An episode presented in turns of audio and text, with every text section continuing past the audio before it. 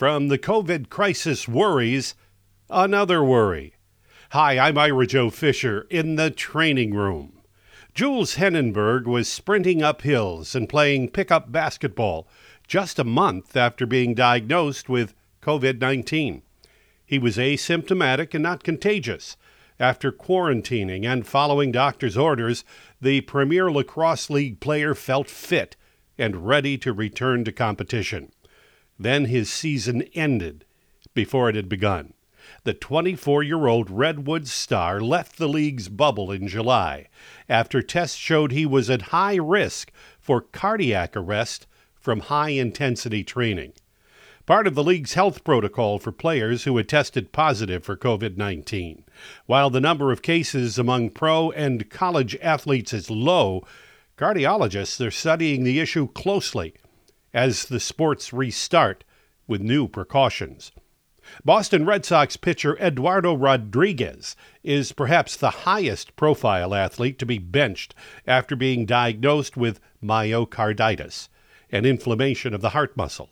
But as the NBA, NHL, and Major League Baseball seasons wind down, the NFL season is just kicking off. Dr. Benjamin Levine has co authored many scientific statements for the American Heart Association about exercise and cardiovascular health.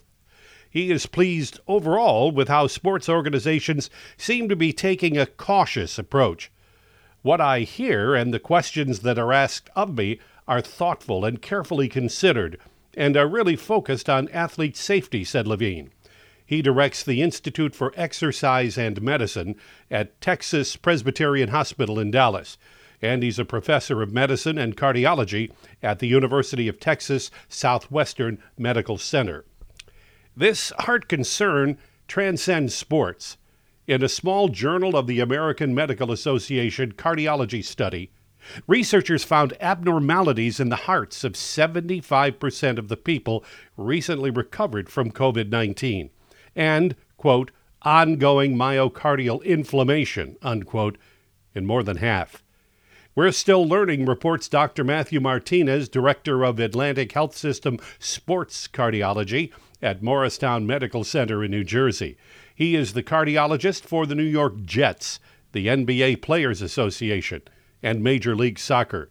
He's also a member of the NFL's medical team.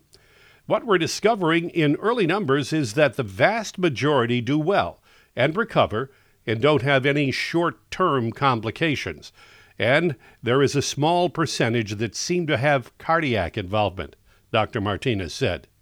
College athletes at conferences are also considering this cardio issue as they ponder how to proceed with fall sports. Michele Colasurdo is a freshman quarterback at Georgia State he announced on social media that he's going to sit out this season because of what he described as a heart condition due to his COVID 19 infection.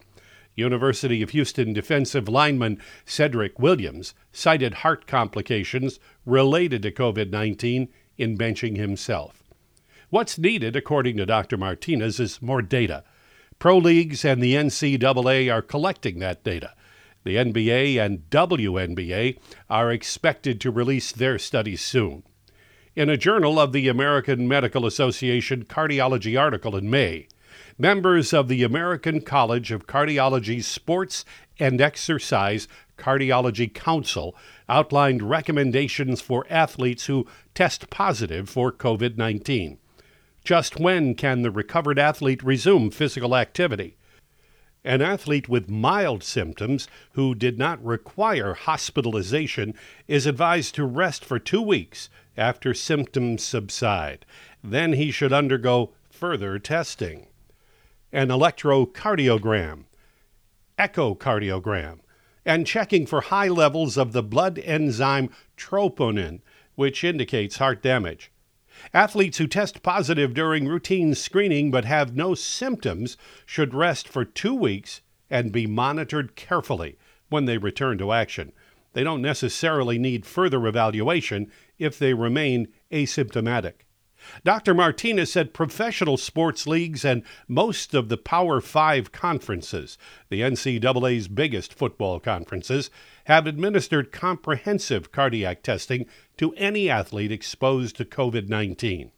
After his battery of tests at the Premier Lacrosse League's training bubble in Utah, Jules Heningburg's doctors told him that his oxygen saturation levels were dropping at an alarmingly fast rate.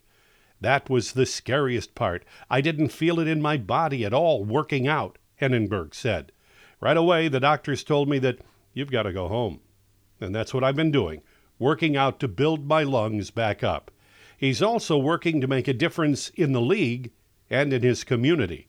The second year player has an active role in speaking up about racial justice and equality. He's a founder of the new Black Lacrosse Alliance, aiming to improve access to lacrosse for people of color. Heningburg wants to let people know about the dangers of the coronavirus. He knows his youth and overall health probably shielded him from much of the misery of COVID 19. But we have seen trends where it doesn't matter. We've also seen trends where it can be worse for people who are older, or who are smokers, or who have pre existing conditions, Heningburg said. Those people should be even more cautious. That's the training room. I'm Ira Joe Fisher.